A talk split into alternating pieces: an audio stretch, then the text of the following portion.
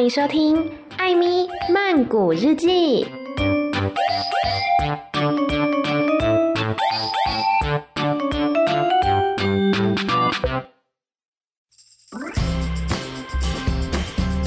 萨迪卡，米娜卡，欢迎收听《艾咪曼谷日记》。今天是艾咪看泰影的时间。好久没有做艾咪看泰影了哈，也不止艾咪看泰影，好久没有做 podcast 了。最近真的是稍微的有点怠惰啦。OK，好，我们今天呢要来介绍这部电影，很新哦，是今年上半年出的，中文片名翻译成《速度与爱情》，它的泰文片名呢是 Real Hot Man g r o t Real 是快速的。Hot 就是野蛮的、无情的，man 像是怎么样 g r o t 就是生气，t 就是他嘛，Real Hot เหมือนโกรธเธอ，那中文翻成《速度与爱情》，英文片名呢则是 Fast and Feel Love。听到 Fast and Feel Love，你有没有觉得好像想到了另外一部电影？这个语法形式没有错，跟《玩命关头》的英文片名感觉有点类似。《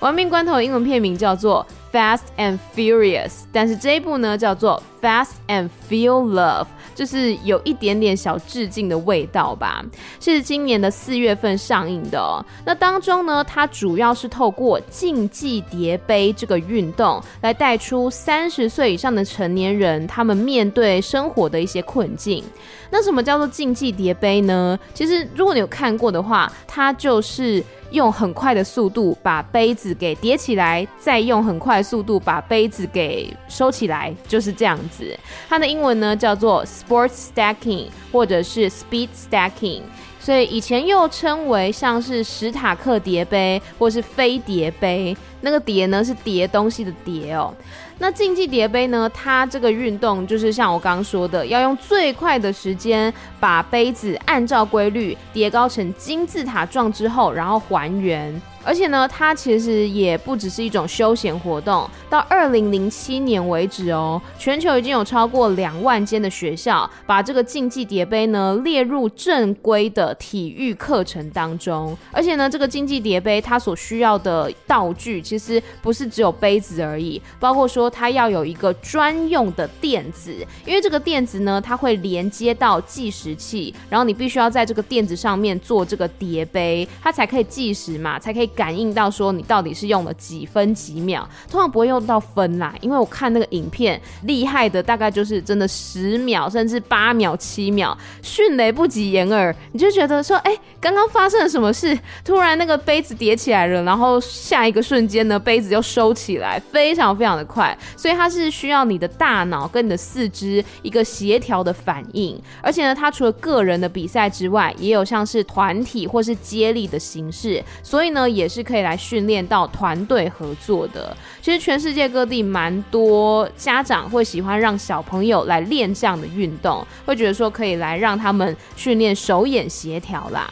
那目前呢，在不分年纪的世界纪录当中，因为这个运动它其实不太需要体能，那对于说性别也没有很大的要求，所以基本上就真的是不分性别、不分年龄都可以玩的一个游戏。那目前全世界的不分年纪世界纪录 G 五，好像说今年开始是 G 五，那以前是 G 四，这个规定我有点不太了解。反正就是目前啦，全世界的不分年纪的。世界纪录呢？双人组合最厉害的是我们台湾的两个妹妹，她们用了六点三七三秒，而且我看他们比赛形式超酷的，就是一个人用一只手。我本来以为说两个人四只手，没有诶、欸，他们就是两个人站在一起，然后两个人靠在一起的那一只手呢就没有使用，都是用外围的那一只手，所以一个是用左手，一个是用右手这样子，但是协调的像是同一个人的两。只手，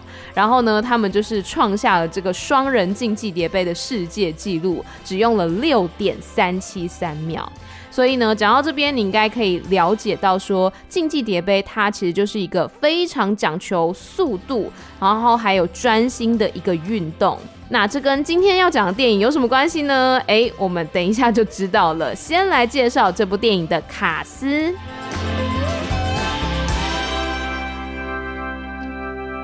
好，其实这部电影的主要卡司呢，其实是在之前的集数当中都有介绍过了，所以我就重点的讲一下他们近期的作品好了。首先呢，就是导演，导演是 Nawa Porn，也就是之前介绍过的电影《旧爱断舍离》的导演。那他还导过《死于明日》以及 bnkfortya 女孩别哭等等的。他的风格我觉得就是那种很简洁，不会有拖泥带水的感觉，然后。他常常会给我一种感觉，是用一种很轻盈的方式去讲述一件沉重的事情，所以呢，他在泰国也是被称为鬼才导演。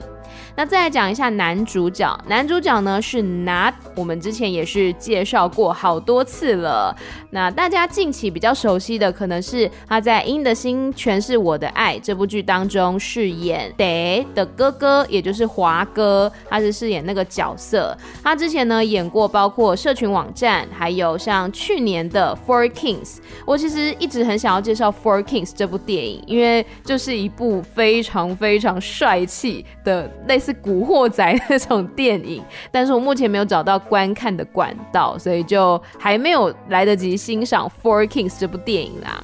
那拿他近两年的作品呢，包括说电视剧有泰版的《她很漂亮》，我是没有看啦，但是我觉得我推测。他看起来应该是演韩版的始源的那一个角色，我猜啦，应该是这样子。那另外呢，他也有跟 JJ、跟 OP 还有 Noon 他们合作了一个超自然电视剧，叫做 Forbidden，也就是禁止。不过目前看起来应该是还没有上映。再来就是今年六月份在 Netflix 上线的一个影集，叫做 Hurts Like Hell，就是像。地狱一样的痛，就是指很痛很痛的意思。这部剧呢，它是在讲泰拳运动，跟它背后非常庞大的一个赌博市场，甚至还有一些可能暴力呀、黑道啊等等涉入其中。那这是电视剧影集的部分。接下来讲一下电影，它今年呢有演一部电影叫做《灾夫 Story》，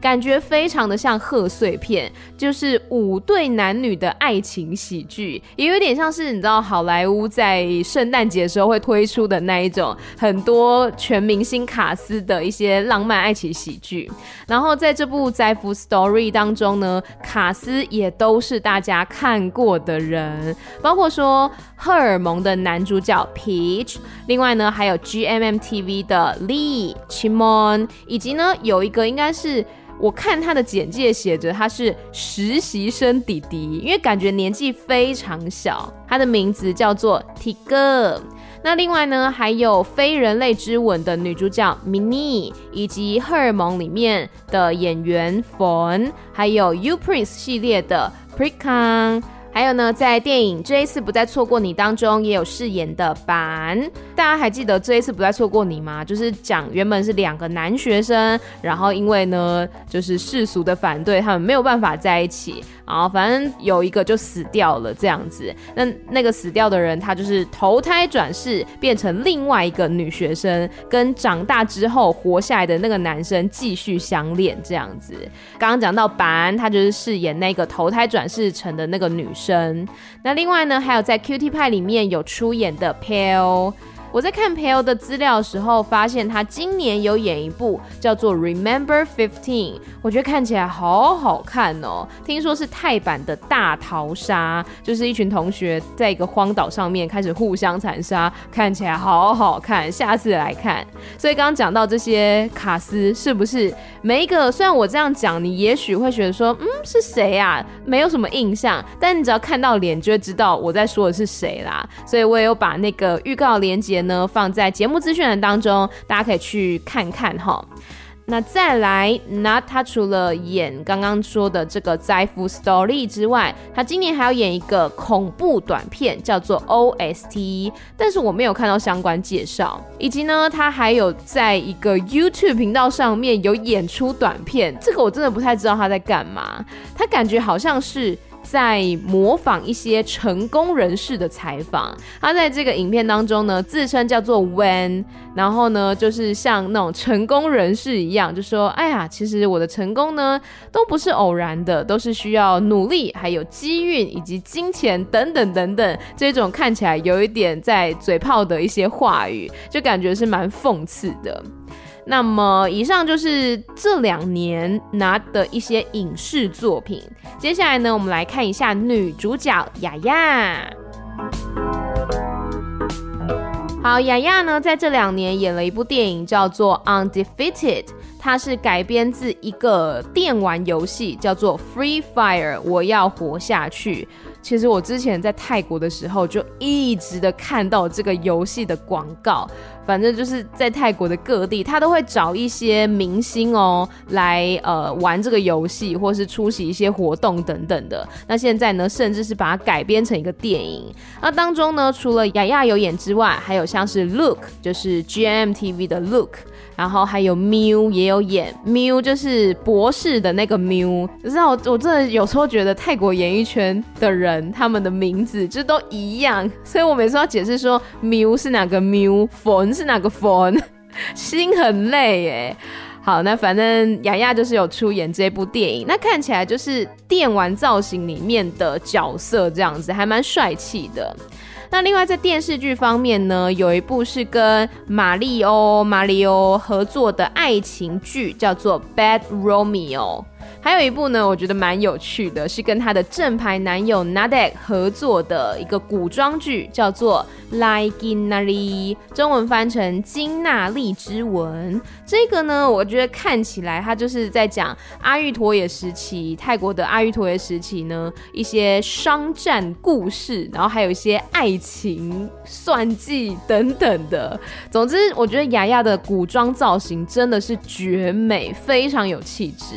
那目前是还在播映当中哦。那再来呢，雅雅她还会有一部电视剧，叫做《尊寡在大热干》，就是 Love at First Sight，一见钟情。它是跟 Mark 合演的一个爱情剧哦。这个 Mark 是哪个 Mark 呢？就是 Kimberly 的老公，诶，还是未婚夫啊？我不晓得他们结婚了没有，反正就是很甜的那一对，Kimberly 他的另外一半 Mark，然后跟雅雅一起合演的这一部爱情剧。那除此之外呢，雅雅还有演一个影集叫做《Thai Cave Rescue》，它讲的是二零一八年的泰国清莱睡美人洞救援行动。其实最近有好几部作品都在讲这件事。然后我不晓得大家还记不记得，在很久很久很久以前，《艾米曼谷日记》的第一季的时候，我曾经介绍过一部电影，叫做《奇迹救援》，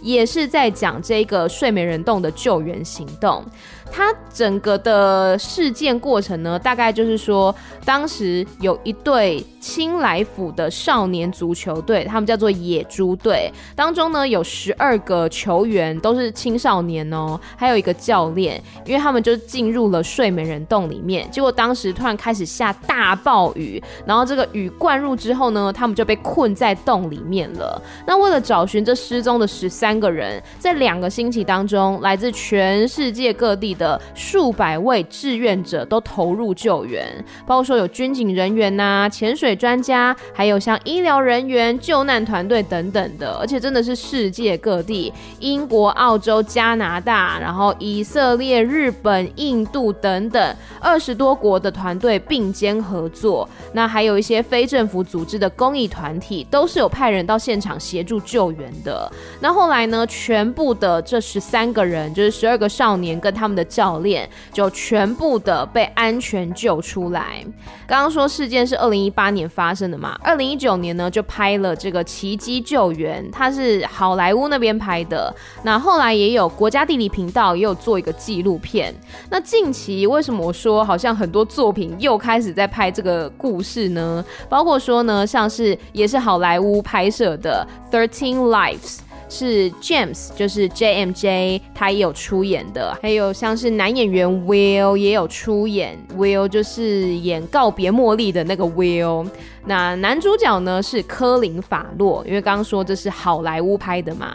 而泰国这边呢也有拍影集，就是刚刚说的雅雅有出演的《Thai Cave Rescue》。其实我觉得，因为这整个事件本身就是非常的离奇，很像乡野传说。然后呢，又可以看到很多世界各地的这个人们，大家一起努力、同心协力的想要救人，本身就是一个非常好发挥的题材啦。不过我没有每一个都看过，所以我不太知道说他每一个拍出来的感觉或是重点有什么不一样。但是呢，泰艺文大家都知道的泰艺文大大有在他的账号分享心得，所以如果大家想要知道说同样一个事情，不同的人他们去拍摄到底可以呈现什么样不同的效果，可以去参考一下泰艺文大大的这一篇文章哦。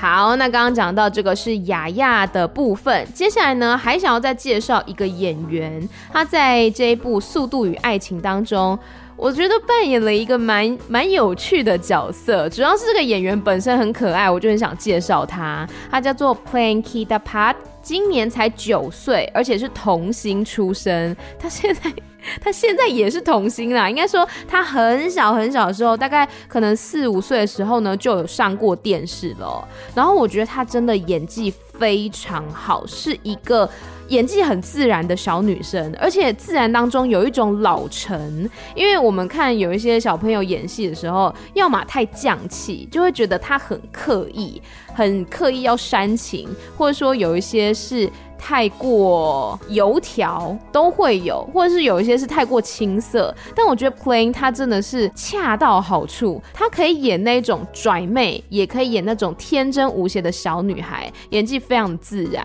而且她之前所出演过的作品其实也蛮丰富的，包括在电影方面演过电影版的《娘娘腔的日记》，还有呃泰版的《滚蛋吧，肿瘤君》，原本好像是中国那边拍的，以及呢我在这一季的爱。《艾咪曼谷日记》第一集有介绍的那个恐怖片，就是《洞悉真相》，他竟然也有演。我那时候还想说，哈，我没有记得看到他啊。后来发现，《洞悉真相》里面不是有一个小女孩鬼吗？就是那个死掉的小女孩，就是他演的。完全认不出来，因为在剧中她是有做一些特殊化妆啦，所以我因为我那时候觉得那个小女孩演得很好，原来就是她演的，真的很棒哎。那电视剧方面呢，她在二零一九年的时候演出过《帕杜卡》，就是铁血双雄。二零二一年呢，有演出《纯真如你》这出电视剧，是 Nadek 所主演的。然后二零二二年，也就是今年，有演出 BL 剧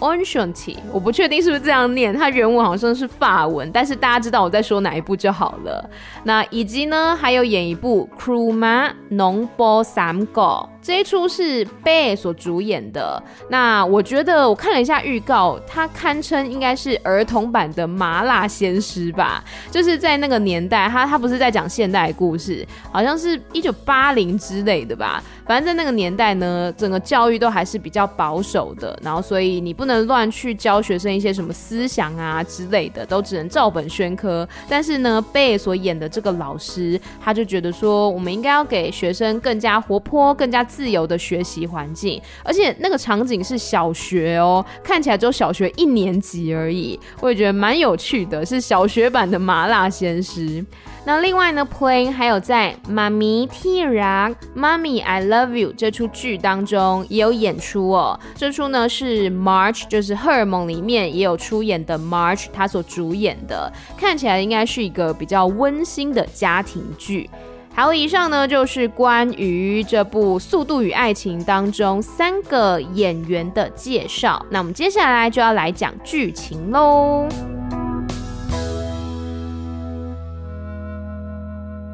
其实我真的是有一点不太知道剧情要怎么讲，我是不是每次都先讲这句话？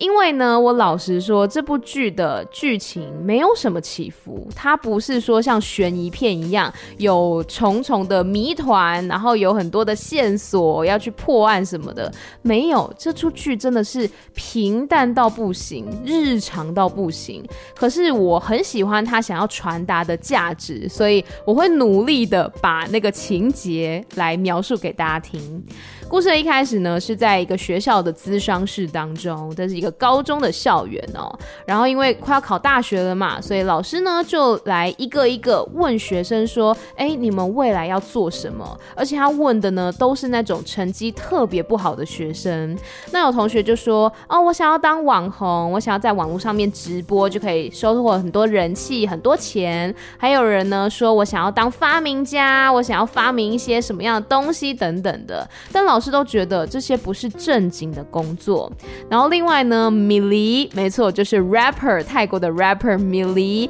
也有客串。他在这个影片当中呢，他就说：“哦，我未来想要当 rapper，然后我想要呢站在舞台上面展示我的音乐。”结果也被老师否决了。最后米莉他只好说：“嗯，对，我想要当医生。”老师才放过他。我觉得这个反差蛮可爱的。那再来就是我们男主角登场了。男主角他叫做高，他说呢，他想要当世界的竞技叠杯比赛冠军。竞技叠杯就是我们前面介绍过的那个运动嘛。那老师完全没有听过竞技叠杯这个运动，所以自然呢也是被数落了一番。而女主角呢，也就是雅雅饰演的，她叫做 J。J 啊，他自己觉得自己是一个胸无大志的人。他虽然说英文非常好，呃，好像是因为他在剧中是饰演混血儿，可是他并没有那么确切知道说他自己未来想要做什么。唯一比较明确的兴趣就是他非常喜欢种植物，就是这样子而已。那这时候呢，电影就借由女主角 J 她的嘴巴点出了整部片的主旨。他说呢，任何东西只要放在对的地方，就不会奇怪。就像植物，你放在对的时间、对的地点，它就会飞速成长。如果你是真心爱着某件事情的话，那它就会指引你方向。在这边呢，就下了一个我觉得算是整个电影的中心思想吧。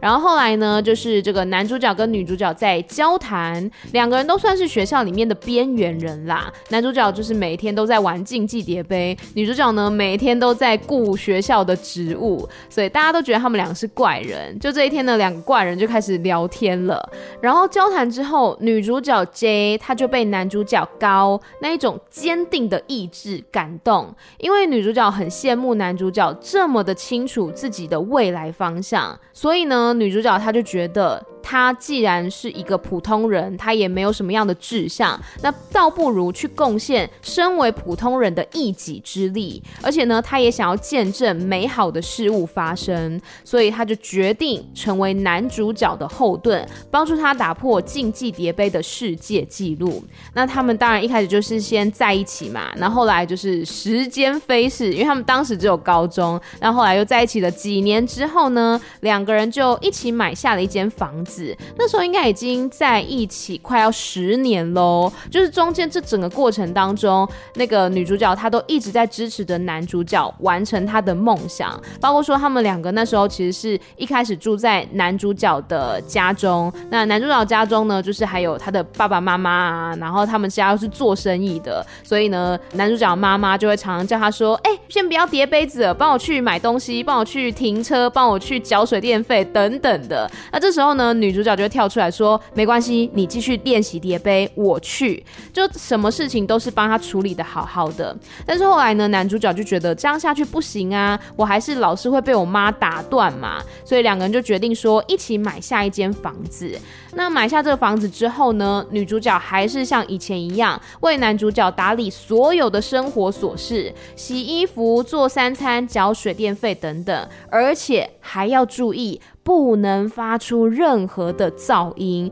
就是为了要让男主可以专心的练习，而且哪怕这个练习是快零点零零一秒，对他们来说都是一个非常大的突破。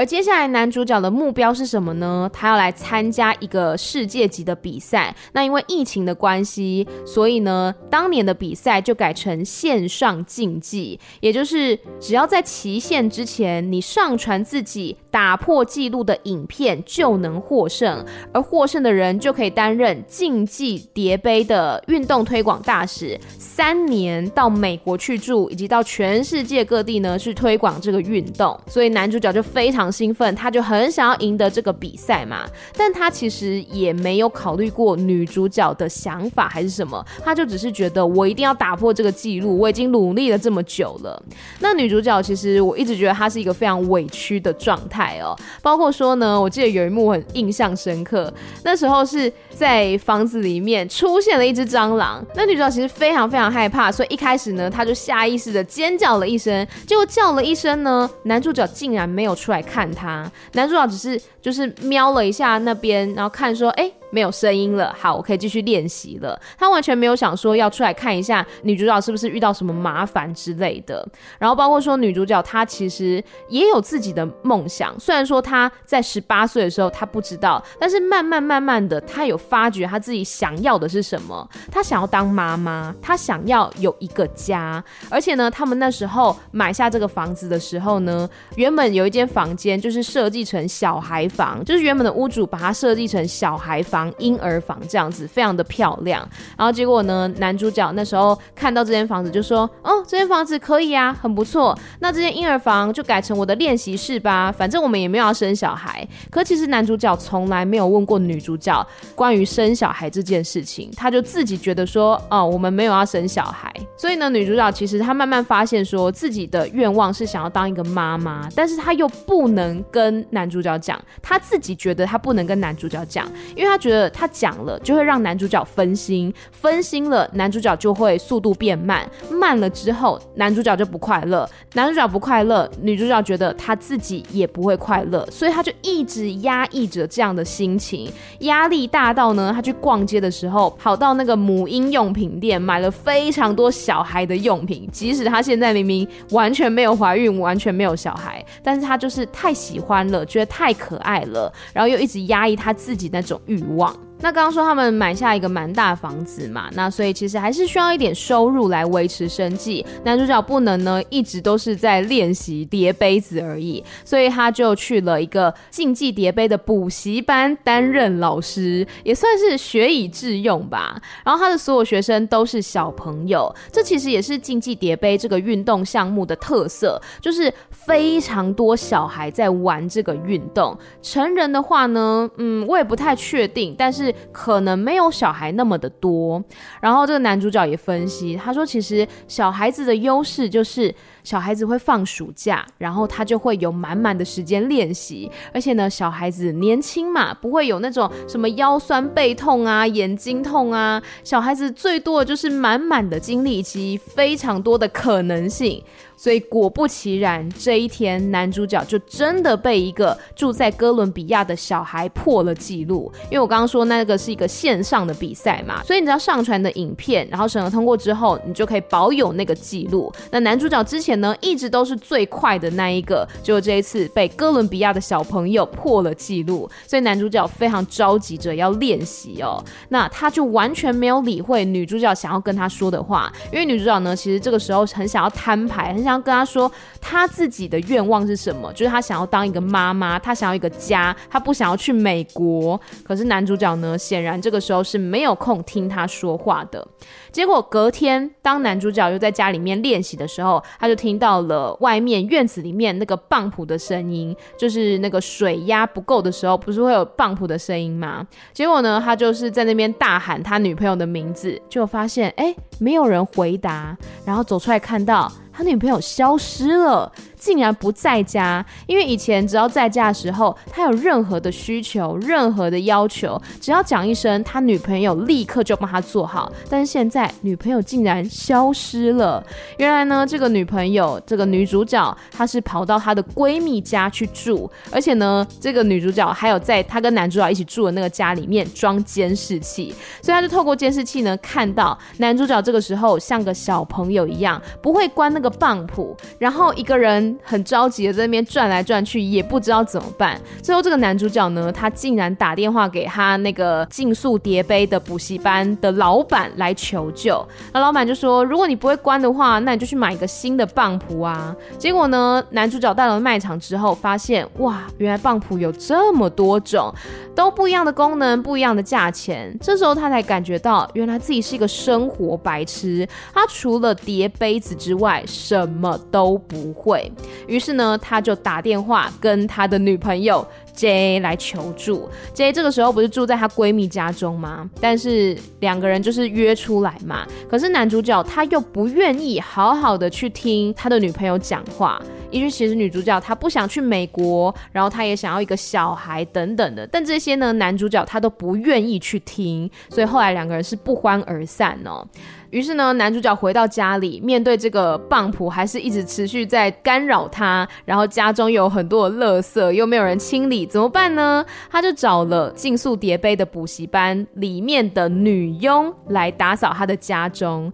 而且后来呢，这个女佣还给男主角灌迷魂汤，就说：“哦，我觉得像你这样子有身份、有地位的人，你应该要请一个司机，还要呢请一个家教来教你英文，这样未来你如果……”赢得比赛，然后去推广的时候，你才可以讲英文啊。这边其实有点致敬那个韩国电影《寄生上流》，而且呢，就是后来找来的那个司机跟家教，还真的都是韩国人演的。这边我觉得还蛮幽默的。啊，于是这个时候的男主角就觉得他就很得意嘛，觉得说，哦，我现在有了女佣，我有了司机，有了家教，我就不需要我女朋友啦，谁还需要他啊？所以呢，这个男主角他就非常嚣张的拿起一杯牛奶，对着监视器干杯。刚刚说，因为他们。他们家有装监视器嘛，所以女主角这个时候其实透过镜头有看到男主角很嚣张的那个表情。殊不知呢，男主角他自己都不知道他自己是对牛奶过敏的，但女主角是知道的。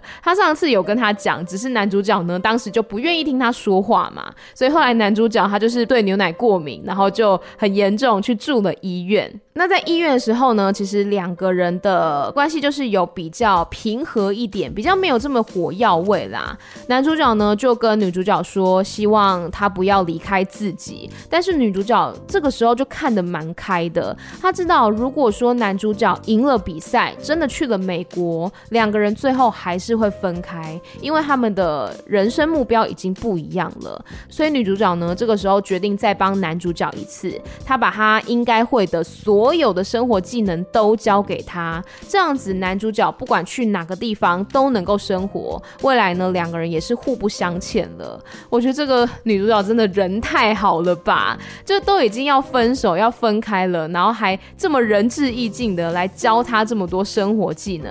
包括说有什么呢？有一些可能是我们现在看来都觉得啊，这也不知道吗？这也不会吗？但是剧中的男主角他真的就是因为女主角把他顾得好好的，所以他只需要练习叠杯子，其他什么都不会。包括说女主就要教他怎么样买不会让自己过敏的牛奶，怎么样清除排水孔上面的头发。然后呢，男主角还体会到说，哦，原来洗碗的时候洗太久脖子会酸痛，原来手洗衣服我坐着会背痛，原来煎蛋的时候会喷油，原来清理百叶窗的时候会尘螨过敏，这些种种种种的家事。过去都是他女朋友，都是 J 一个人一手包办。男主角直到此时此刻才深刻的体会到，过去他的女朋友为他付出了多少。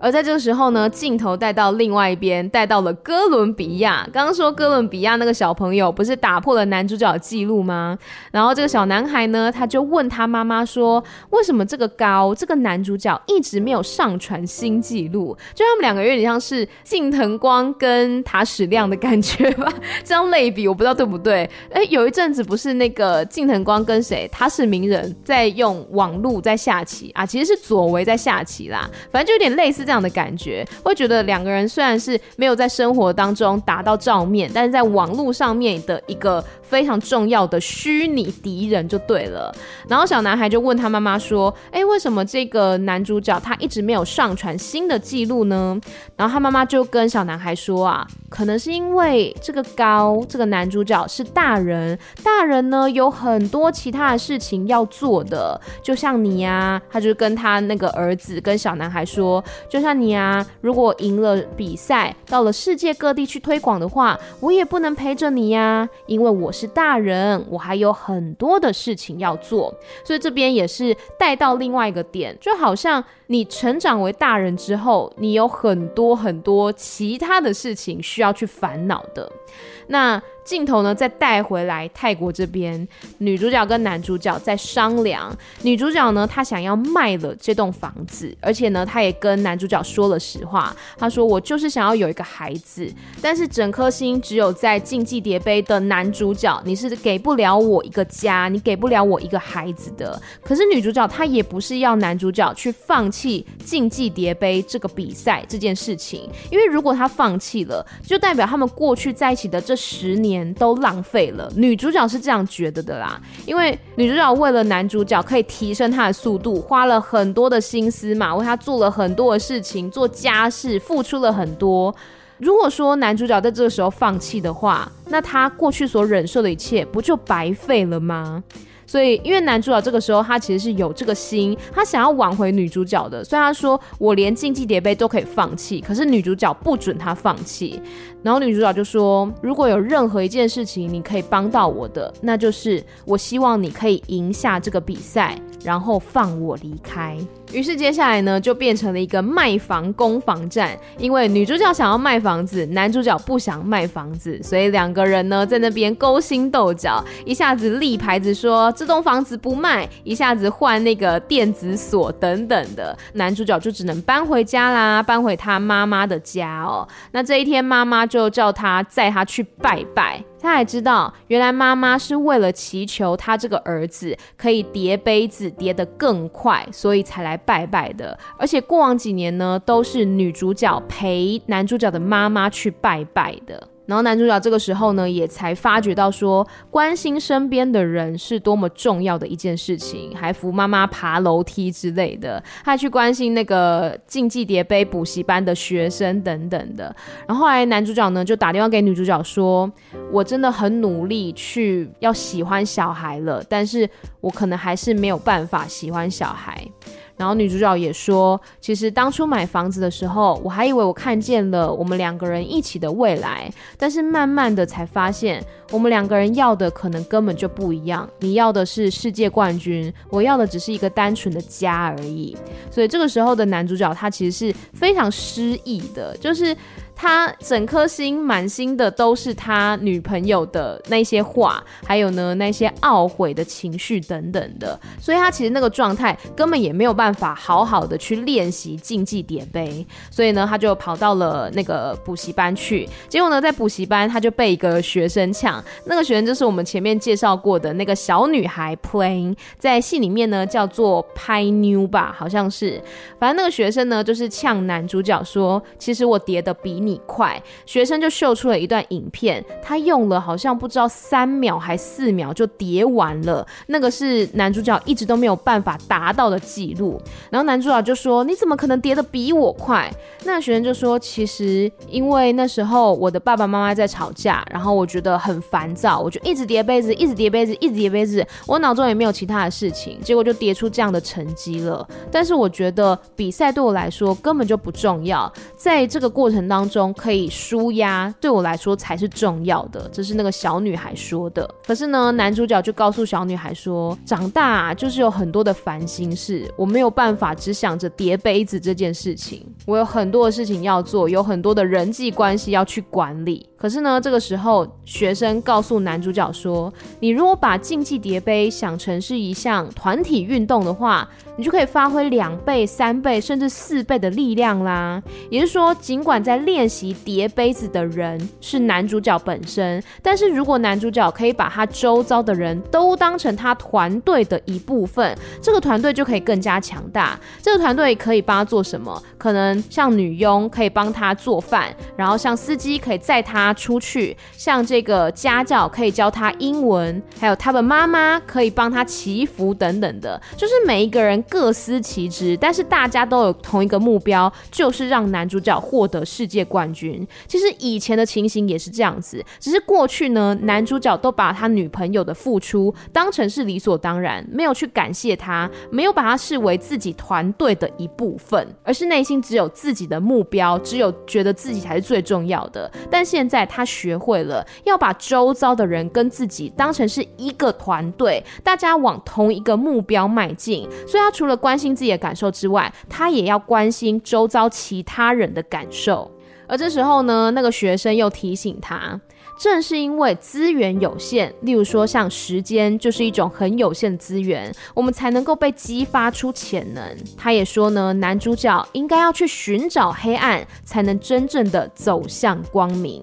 也就是抵达低谷之后，你就可以绝地反弹。于是这个时候，男主角他刚好接到电话，有人买房子。如果房子真的卖掉的话，就代表他跟女主角两个人就真的要分手了。那带着这样子一个已经。经走到绝境、走到低谷的心情，男主角开始爆发他的能量，疯狂的叠杯子，疯狂叠杯子。最后呢，在比赛结束的前一刻，上传了自己的成绩，打破了最新的世界纪录。打破世界纪录呢，就意味着男主角接下来就要到美国去，还有巡回世界各国去推广竞技叠杯这个运动。而他跟女主角两个人在卖房子的那一天约在地震局外面来见面，两个人也把话说开。男主角呢，对女主角说：“很抱歉，一直以来我偷了你的时间，我都一直认为那些是理所应当的，但我现在才知道，你为了我的目标，你付出了多少。”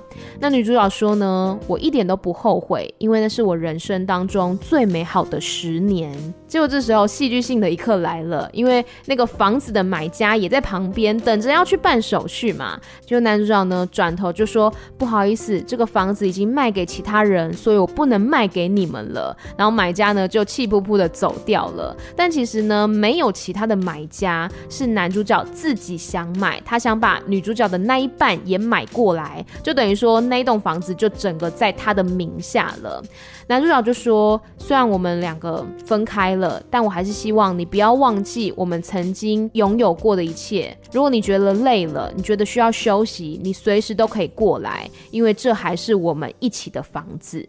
所以故事的最后呢，两个人分开了，可是他们一起走过了一段旅程，两个人也都在这个过程当中有所成长。而这个结局呢，其实有一个很有意思的地方，就是小男孩刚刚说哥伦比亚那个小男孩，他其实在最后一刻，他是有打破男主角的成绩的，但他没有选择上传那个成绩，为什么呢？因为他不想要失去在自家的后院悠哉的吹着风、吃着水果那样惬意的生活。然后妈妈就说：“嗯，这是你的选择，我尊重你，但你知道奖金的事情吧？”然后这个时候。才发现小男孩完全不知道有奖金的事情，他只以为说可以去美国，可以去巡回各地而已，他完全不知道有奖金这件事情。小男孩就大傻眼，早知道就上传那个成绩了。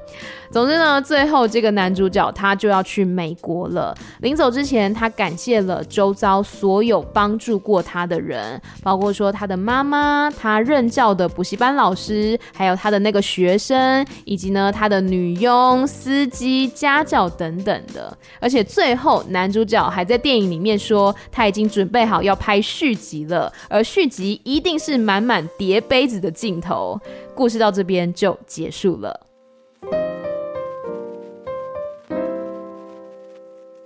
就像我说的，这部片非常非常的平淡，甚至可以说有一点无聊。然后竞技叠杯呢，在这部电影当中，它只是一个影子而已，它并不是真的专注在讲竞技叠杯这个运动。可是我。为什么喜欢这部片呢？是因为我很喜欢电影里面那种泰式幽默。比如说有一段，就是那个哥伦比亚的小朋友，他就打电话给男主角，打一个远洋电话哦，他从哥伦比亚打过来，然后一本正经的打来放狠话，因为那时候男主角呢，他状态不太好嘛，女朋友要跟他分手，又要卖房子，生活当中很多不开心的事情，所以他一直没有去练习这个竞技叠杯，然后也一直没有上传新的成绩。小男孩就很急呀、他就觉得说你不可能，我相信你的程度不止如此，因为其实小男孩是把这个男主角当成一个偶像，他就觉得有点恨铁不成钢吧，就是说我的偶像不可能只有这个程度吧，他就打电话来呛虾，然后小男孩还在呛虾的时候，他就说：“你可以赶快上传成绩吗？你可以赶快回答吗？已经快要到我的就寝时间了。” 就有点像是一个那种黑帮大哥在跟你呛下的时候说：“我十点要回家啦，我家有门禁呐。”这种感觉 就有点反差萌。然后另外呢，在这部《速度与爱情》当中，也有一些那种刻意营造的狗血镜头跟节奏，有点让我想到以前萨尼演的那一部《丘比特的眼泪》，就是故意演那种虾米。立功生命，就是那种八点档的感觉，还蛮好笑的。而且呢，电影当中也有很多那种话外音，就是跟观众对话的感觉，好像他不是剧中人一样，是一个旁白。例如说，在电影里面呢，男主角自己吐槽自己说：“这真的是一部竞速叠杯的电影吗？明明叠杯的部分只有两成而已，预告还剪得这么刺激，正片都看不出来。我还跟推特粉丝上面说，这是一部动作片呢，就是他。”自己在吐槽自己这部电影，我觉得这边也很幽默。然后电影当中也有很多那种致敬的镜头，例如说呢，像刚刚说的《寄生上流》，还有跟宝可梦也有点关系，因为男主角他从头到尾都戴着一个红色的帽子，看起来其实就有点像是小智啊。它里面就有讲出那一句，他说“饶了奈”，中文的话呢，其实就是“就决定是你了”，也就是宝可梦当中的那个经典台词。然后像是呃星际大战啊、即刻救援、鱿鱼游戏等等的，在这部片当中呢，都是有那种致敬的桥段跟镜头。然后我想要特别特别讲一下，因为我说雅雅在这部片当中好像是演一个混血儿嘛，所以她其实有蛮多讲英文的段落。雅雅讲英文真的是超好听。非常的怎么说？因为她本来可能母语之一就是英文，所以就是很自然，然后那个口音真的之好听的，推荐大家一定要仔细的听一下。然后来讲一下我对这部电影的感觉吧。我觉得男主角一开始他就是一个只活在自己世界里面的巨婴。他虽然心里面是有感谢他女朋友的，可是他没有真正的、实际的意识到说他女朋友的付出到底有多少。他只是很专注的在自己的目标上面，却没有发现说。他女朋友其实也有自己的人生，他女朋友想要当妈妈，想要有一个家，而男主角呢，只是专注的想要打破世界纪录而已。所以你说他错吗？我觉得也不见得，因为。当我们长大之后，就知道你能够坚持自己梦想这件事情，其实非常的不容易。其实是应该要鼓励他的，可是我觉得鼓励他的同时呢，也应该让他看清楚这个世界的残酷，就是生活是不会放过你的啊。当你很努力的想要朝一个目标迈进，就会发现很多那种狗屁叨叨的事情就会接二连三的来，生活是不会放过你的。所以后来他女朋友不再照顾他了，他就学着自己独立、自己生活。也是在这个时刻，他才深刻的体会到他女朋友以前帮他打点好一切的日子，他有多么的幸运跟幸福。所以我觉得学会了感恩，学会了看到别人的付出这件事情，也算是他成长的一个部分啦。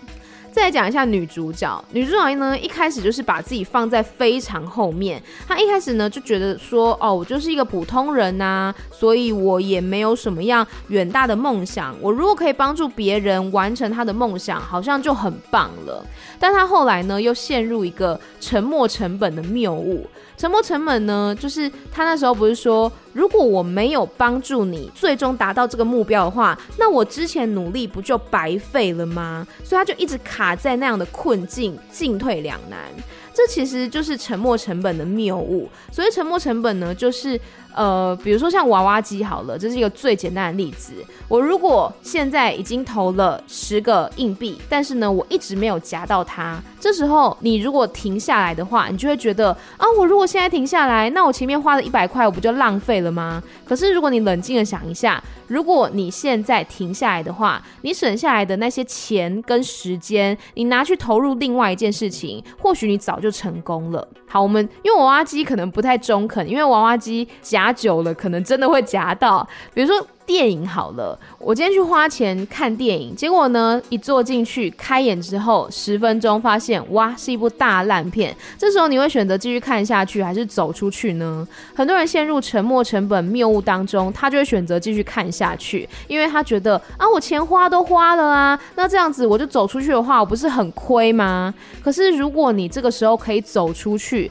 去做别的事情，你可以把这个省下来的时间看烂片的时间拿去做别。别事情，或许你会得到更加倍的快乐，这就是所谓的沉默成本谬误。那女主角呢？她就是觉得，我如果现在就放弃的话，那我前面为她付出的这十年不就浪费了吗？可是后来她也渐渐意识到，说其实对自己来说，她要的到底是什么？她要的男主角可能没有办法给她。但是当然啦，就是。我们现在讲都很简单嘛，就觉得说，哎，那时候怎么那么笨啊？你为什么不离开他啊？可是当局者迷啊，当下两个人可能都会想要再努力看看吧，都会觉得说，应该还有那种转圜的空间，还有努力的余地。虽然说结局两个人并没有复合，但是。至少他们都知道了对自己当下最重要的东西是什么，也真诚的感谢了对方对自己过去的那些付出，所以我觉得其实就是一个很难得的缘分了。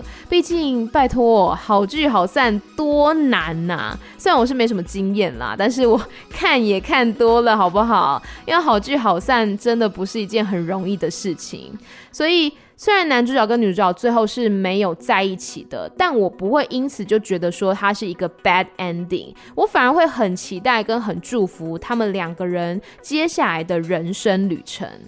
然后呢，这部片也让我感觉到他要描写的就是，其实长大的世界是很困难的，当然小朋友的世界也有自己的困难，我知道。可是呢，长大的世界当中。你要心无旁骛的去追寻一个目标，追寻一个梦想，真的是很困难的一件事情。小时候我们就是可以心无旁骛的念书，所有的人都在为了这件事情而努力。你的父母、你的照顾者、你的老师都在为了你可以好好念书、好好考试这件事情而努力。而长大之后呢，我们可能想要考一个检定好了，或者说你想要学一个兴趣，可是。永远都有一堆鸟事在等待着你处理，所以如果你现在生活当中，你很幸运的，你可以没有后顾之忧的去做你喜欢的事情，请你记得，那其实是很多人努力的成果才造就了这件事。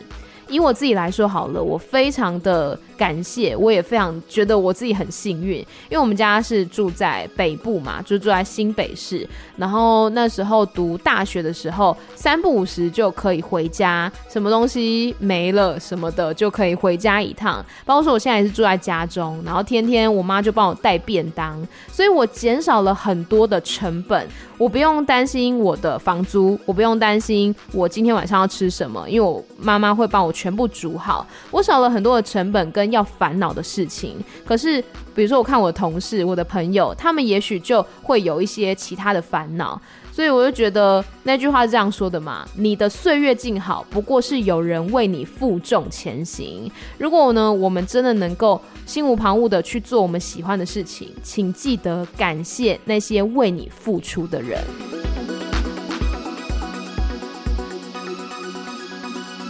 接下来呢，来讲一些就是其他的东西。这部电影在拍摄之前呢，其实就是泰国的疫情大流行的那个时候，所以大部分的会议都是透过 Zoom，就是线上会议来去进行的。然后雅雅还说啊，她当时常常听 Imagine Dragons 的歌曲，帮助自己进入状态。我是不知道为什么啦，就是这两者之间有关系吗？那这部电影的票房呢，我觉得算还不错吧，总共是五十八万一千美元，而且呢，它入选了二零二二年的纽约亚洲电影节，而且还是开幕片哦，同时也是泰国唯一一部有入选、有参展的电影。来讲一下这个二零二二的纽约亚洲电影节好了，台湾其实有蛮多部片都有入选的，包括说有一部叫做《桶装仙女》，这个“装”呢是化妆的“妆”，《桶装仙女》当中的主角就是由 Drag Queen 玛丽安所饰演的，感觉上是有一点点奇幻的成分吧。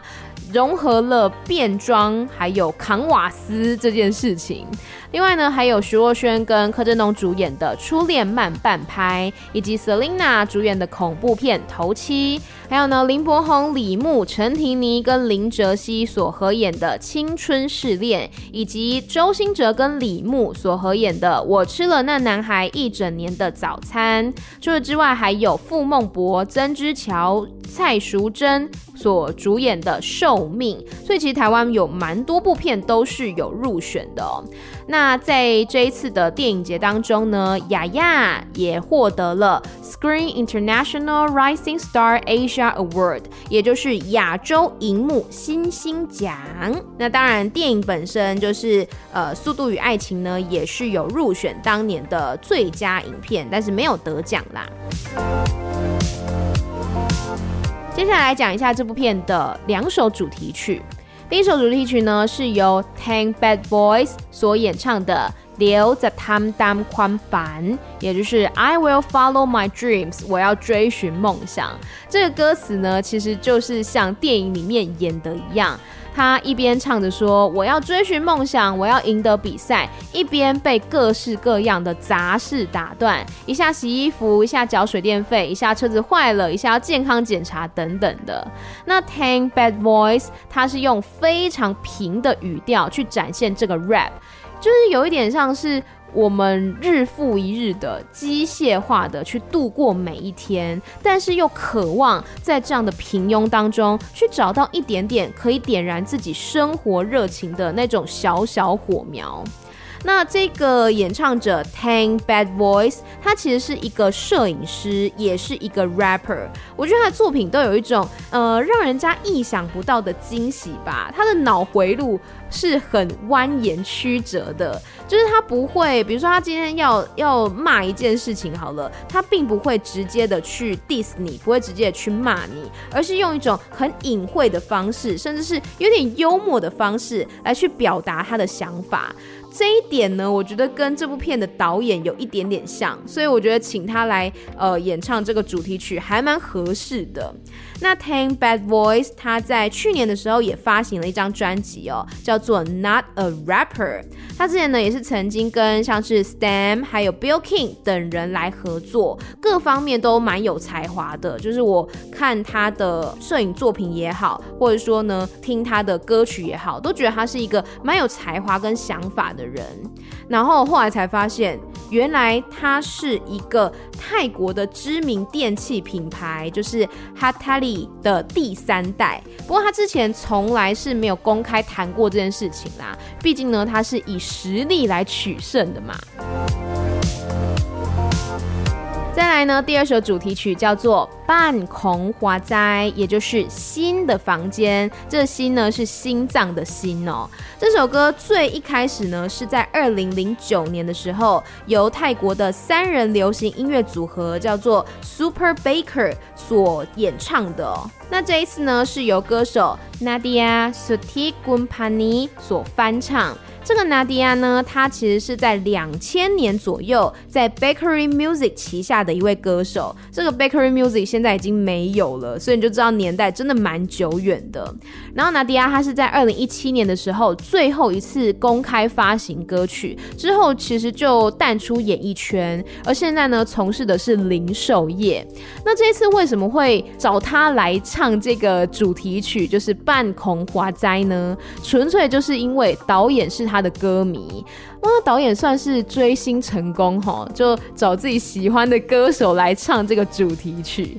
而且呢，这个娜迪亚原本接到邀请的时候，还以为是诈骗集团，还是开玩笑，因为毕竟他已经离开演艺圈蛮久的了。后来才知道说，哦，原来因为导演的关系，很喜欢他，所以才请他来唱歌。其实我听他演唱，我也觉得他的声音非常的干净。然后有一种娓娓道来，像是在讲一个故故事一样。而且这一首《半空花哉》非常的浪漫，它的歌词呢是在讲说，我想要成为这个世界上最好的人，因为有你在我的身边，就是世界上最美好的事情。请握住我的手，度过从今往后的每一分钟。也就是有点像那时候高的心情吧，就高他终于知道了，对他来讲。这个女朋友其实也是很重要的，所以他也是想要跟女朋友继续过下去。然后当时背景音乐就响起了这首歌曲。以上呢就是关于这部电影《速度与爱情》的相关介绍啦。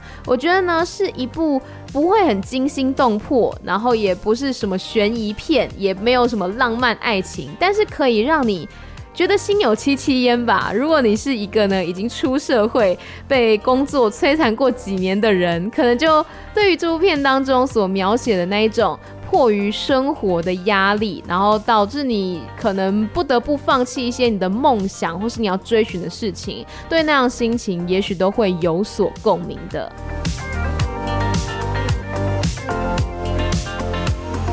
最后又来到了艾米泰日常的时间。好，今天艾米泰日常先跟大家来推荐一下好了，就是我最近有看到一部电影，泰国电影的预告片，然后我就觉得哇，这个主题看起来超酷，而且呢，卡司超级华丽。这部电影叫做《Faces of Anne》，然后它的泰文片名就叫做《Anne》。它是一部悬疑片，就是讲说有一群女人被关起来，然后结果发现每一个人的名字都叫做 Anne。那为什么会说它卡司华丽呢？它的卡司，来来来来来听一下，好，洗耳恭听一下。第一位 bnkfortier 的 Janice。第二位 bnkfortyea 的 Music，这两位之前有合演过那出叫什么来着？我有我有点忘记了。反正我之前有介绍过的一部电影，就是他们两个演技都是很不错的。然后另外呢，还有模范生的女主角 o g b a b 以及非人类之吻的女主角 Mini，还有呢会唱歌又会演戏的 Violet，以及电视剧版的模范生饰演 Grace 的 Nana。我其实一直觉得 Nana 跟 Mini 长得有。一点点像哎、就是可能脸都有点肉肉的，然后笑起来很可爱吧。那再来呢，也是一位会演戏又会唱歌的，就是 In Warranton，以及老戏骨有出演荷尔蒙的班班。班班听到人家叫他老戏骨，不知道会不会开心，但他真的有很多演出的经验啦。再来就是《In 的心全是我的爱》里面的那个 Pick Kim Kim 学姐，就是 Goy 所饰演的。再来还有电影版的模范生当中饰演 Grace 的 w o m。所以你听听看这个阵容是不是都是老熟人？真的也太华丽了吧！每一个都是哦，我有看过这个脸哦，我知道他是谁。所以卡司这么华丽，然后呢，主题又这么的吸睛，我是蛮期待它上映的啦。之后有机会的话呢，再跟大家来介绍一下这部电影。然后接下来要说什么呢？就说一下，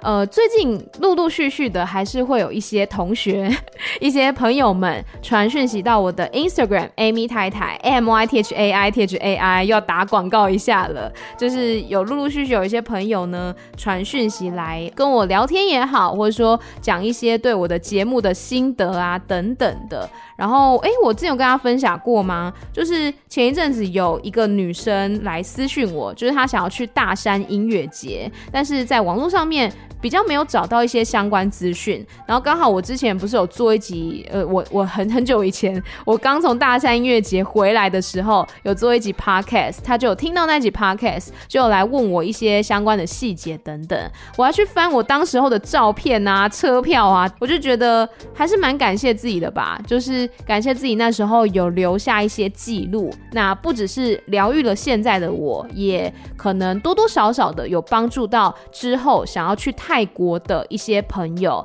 那也有人就是跟我说，他因为听了我的节目，然后现在也是要去泰国读语言学校了。然后呢，也是去读我读的那一间 Duke Language School。我就觉得 Duke 是不是真的应该要付给我一些中介费？我真的是狂帮他们打广告哎，但是真的好啦，我真的很喜欢 Duke。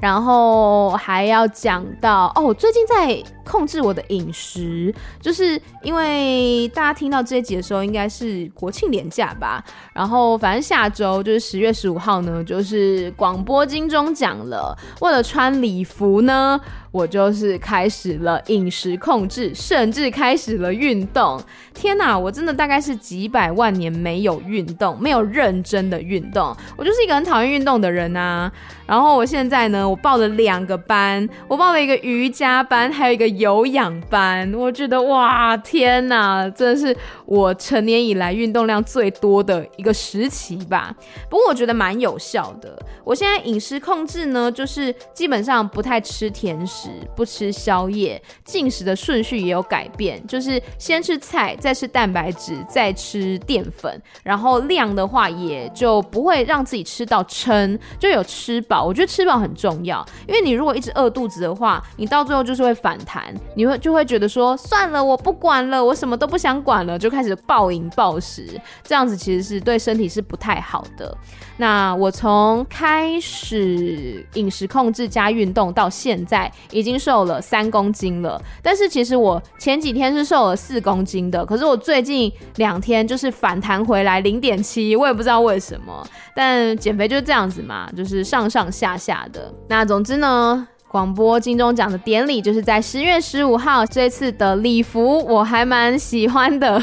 我 那时候跟我去试衣服的同事们都说：“哎、欸，这件很有泰国的感觉。”我自己是觉得还好啦。我想说，他们觉得泰国感觉到底是从哪一点看到的？那反正那一天呢，我也是会拍照，还有拍一些 vlog，之后会分享到我的这个 IG 账号上面。大家有兴趣的话呢，也可以去看一下，因为。你知道在广播金钟奖啊，要入围节目跟主持人同时入围真的很难。然后还有流行音乐节目又是一个真的很难很难项目。没有，我觉得所有的项目都很难，所以我觉得我人生当中大概不会有第二次机会。于是我这一次呢，就是。造型会走的比较些许的夸张一点点，但我觉得一生一次吧，我是把自己当成最后一次来这样子打扮，然后我就跟那造型师说，你就把我当新娘一样打扮就可以了，因为我给他的一个参考发型就是一个新娘头，我就想说，反正老娘这一辈子是不会结婚了，然后可能也没有机会再双料入围了，所以这一次要多夸张就多夸张，就是要一次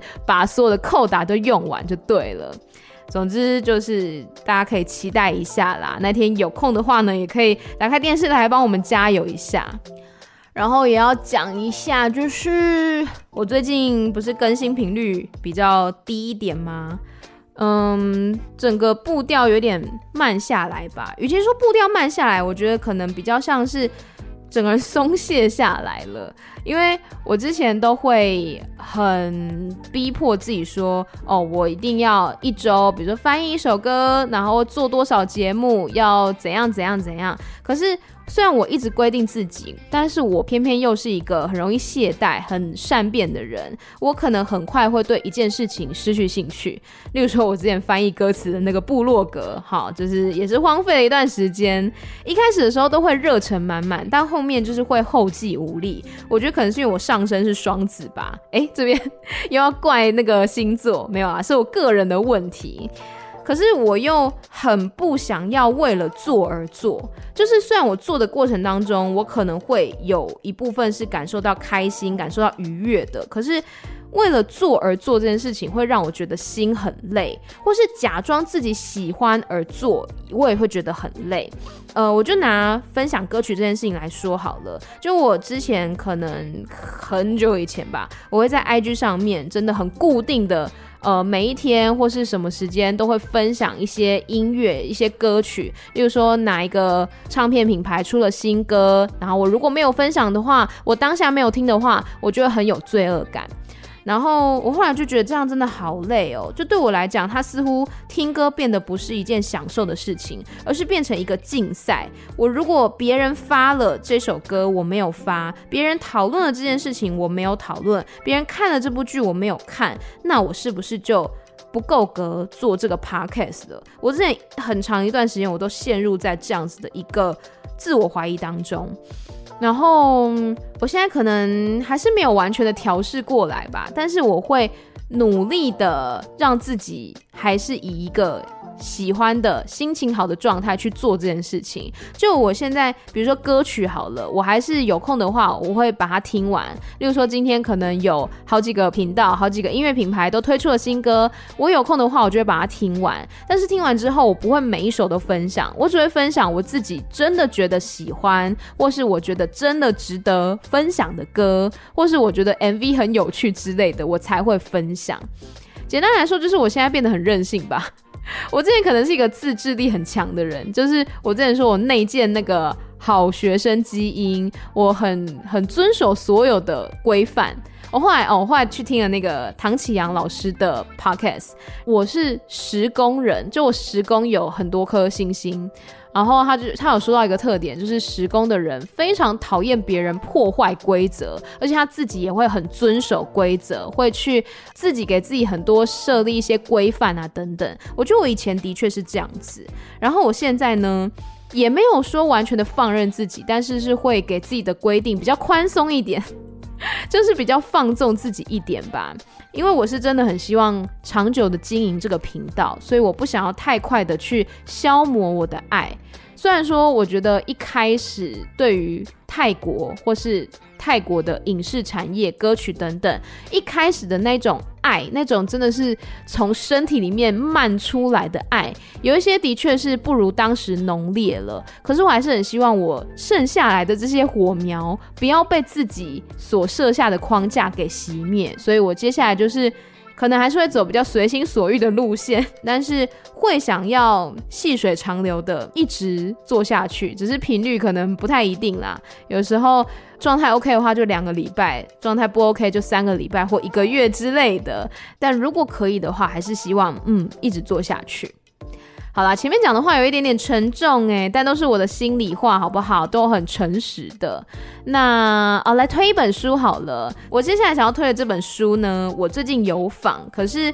我还没有上架，然后我也不太推荐大家之后去听这集访问，因为我觉得我自己访的没有很好。我没有让这个访问听起来像书一样这么有趣，所以大家还是看书就好了。这本书呢叫做《我把自己埋进土里》，是九秋所写的。那九秋他的名字正确发音应该是 Gyu Gyong，因为他是以这个台文为生活的语言的人，所以他通常都会叫自己 Gyu Gyong。那总之，这个作者呢写了这本《我把自己埋进土里》，这个“土”是什么意思呢？有好几个意思。第一个指的是土耳其，因为他在书中写到他要去土耳其读大学。那第二个土呢，讲的是他要写一个他是入土前跟入土后。我觉得有点像是我们人生当中可能经历了一个很大的打击，然后。在这之前，好像是一个生命；在这之后，我好像投胎转世了，好像变成了来到一个完全不认识的地方，变成了另外一个人、另外一个身份一样。所以我觉得这个土，它可能也有那种真的是入土前、入土后投胎转世的感觉。那这个书它是一个散文，它最前面一开始在讲他的原生家庭，他非常不喜欢他的原生家庭，他觉得他原生家庭非常的糟糕，是一个失能的家庭，包括说他二十多年来他都住在一个漏水的地方，觉得他们家是一个蛮破旧的旅社，但是呢，他家中的爸爸妈妈感情其实不好，但是妈妈不愿意离开，然后爸爸呢又是一个非常好面子的人，在别人眼中可能就是那种里长。啊，经营着这个一个旅馆啊，等等的，但是其实在这个旅馆当中很破败，然后一直漏水，但他永远都觉得哦，我这样就很好了，我不想要走出我的舒适圈。那或者是就是他爸爸觉得有错都是别人的错，永远都不会去思考自己有没有什么样的错处，或是什么可以改进的地方。所以他在这样的环境下长大，他自己觉得自己是一个很难融入群体，或是很难跟别人用正常的节奏。相处的人。那在他十四岁的时候呢，他遇到了一个大他十八岁的男生，然后两个人后来就在一起，变成情侣了。那那时候才十四岁，后来两个人在一起了大概三四年左右吧。这个作者他就上了高中。上高中之后呢，他就在学校里面有遇到一个应该是学姐，然后就跟这个学姐有一些嗯感情上面的纠葛，就也不晓得说到底是不是有喜欢还是什么的。那总之呢，这件事情也成为一个导火线吧，就让她跟原本那个大她十八岁的男友就分手了，并且在分手的时候，她这个前男友还诅咒她说：“你以后一定会走上歪路，因为你就是一个无可。”救药的女同性恋，那是她前男友所说的。那这个作者跟这个女生，就是跟这个学姐，后来也是无疾而终，并没有一个很明朗的结局。然后，但她的脑中里面一直在盘旋着她前男友所下的这个预言，就说她未来一定会走上歪路。她就一直很想要破解这个预言。于是，她的朋友就跟她说：“那你可以去做一些大事啊，例如说出国留学，因为在她那个高中生的年。”纪的时候，她就觉得出国留学是一件大事。我现在还是觉得啊，我现在都快三十岁了，我还是觉得出国留学是一件大事，没有错。但是他后来才发现说，哇，原来出国留学这么的贵啊！那他的家中呢，又没有要资助他的意思，于是呢，他就自己上网去找一些奖学金的资料。后来呢，找找找，终于发现，在土耳其有这个官方所发给的奖学金，而且呢是大学部的，因为通常奖学金可能很大一部分是在研究生那一边嘛，但是呢，这个是土耳其的那边的大学部所发给的奖学金，必须要在那边就读五年这样子。于是带着期待的心情跟要破解这个预言的心情呢，他就来到了土耳其。但在土耳其呢，他也发现完全跟他想的不一样。土耳其他说的啦，他觉得是一个很封闭的地方。他觉得土耳其人呢，都自以为自己是世界上最棒的国家、最棒的人。然后他们对于外国人，特别是女性，又非常的不尊重。整个社会氛围是相当封闭的。然后包括说他在那边还曾经遇到过政变，好，还听到那种炮火隆隆的声音等等的。所以他自己说，他其实是恨透了土耳其，他完全没有觉得在那边得到什么样收获，但他就一个人在那边待了五年，而且在那个过程当中，就是也有一些台湾的同学嘛，或者一些学长姐等等的，他跟他们呢也是处得不太好。不过唯一一件值得开心的事情，就是他，因为他一直以来就遇到这些烦心事，他就觉得很不开心啊，他想要抒发他的情绪，他就去办了一个扑浪账号，并且开始在扑浪上面。去分享他的这些散文，他的随笔。他说他当时纯粹就是想要抒发心情而已，也不是说想要创作什么的。然后结果呢，哎、这样贴着贴着就开始有一些扑友。那他后来还跟其中一个扑友呢成为了朋友，后来甚至就是在一起了，到现在还还是在一起的。我觉得这蛮替他开心的。然后其实散文大概写到这边就就差不多了，就是他讲他的原生家庭，还有他的前男友，以及那那个学。姐，还有后来在土耳其发生的这些事情，我三言两语真的很难讲完整。但是我觉得他的笔法，他所写出来的文字就是很赤裸、很直接的，然后他并不觉得这是一件禁忌的事情的。因为书中也有写到，他跟某一个男作家，在他去土耳其之前呢。呃，两个人就是有发生一些关系，然后还有包括说她那时候十四岁的时候跟她的前男友也是有发生关系，就她完全不觉得这是一个禁忌的事，或是呃应该被禁止的事还是什么，她就觉得是很自然的事情，它是一件赤裸的事情，